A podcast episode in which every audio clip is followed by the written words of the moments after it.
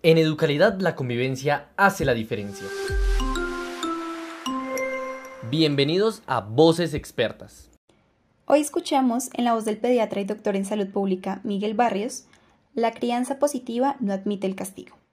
A veces, los padres y demás cuidadores justifican una palmada o un correazo para reprender a los niños, con el argumento de que eso ayuda a su formación, pero el experto nos explica por qué nada justifica el castigo a los niños. Es importante señalar que el castigo desde el punto de vista neurobiológico genera eh, una sensación de amenaza, de miedo, eso activa una estructura eh, ubicada en la parte media del cerebro que se llama la amígdala y que favorece, unas conexiones neuronales que son desafortunadas para el desarrollo infantil. Dicho esto, entonces eh, la postura eh, de muchas pediatras y muchos investigadores y sustentados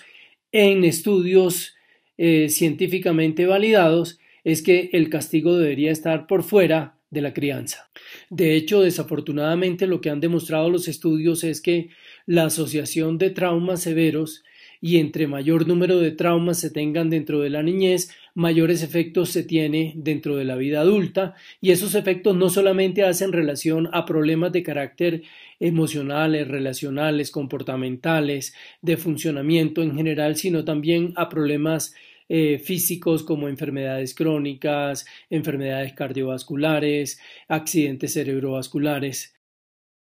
No podemos decir que hay castigos leves, pero sí hablar de los castigos que hacen más daño a los niños. Evidentemente no todos los castigos son iguales y hay algunos castigos que eh,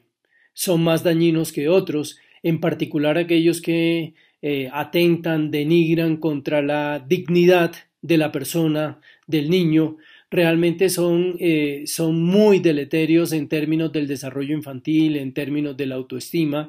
y ese tipo de, de,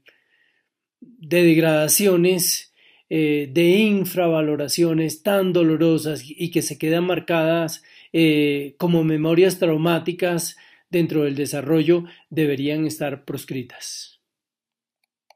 En definitiva, hay otros métodos efectivos de crianza que no promueven el castigo.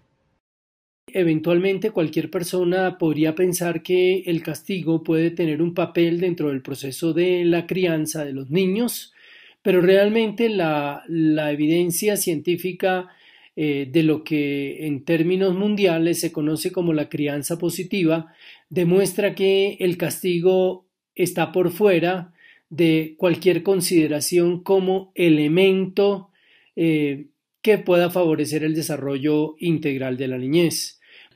Entonces, la crianza positiva realmente lo que, lo que pretende es que se estimule el comportamiento deseable dentro del contexto de la crianza y eh,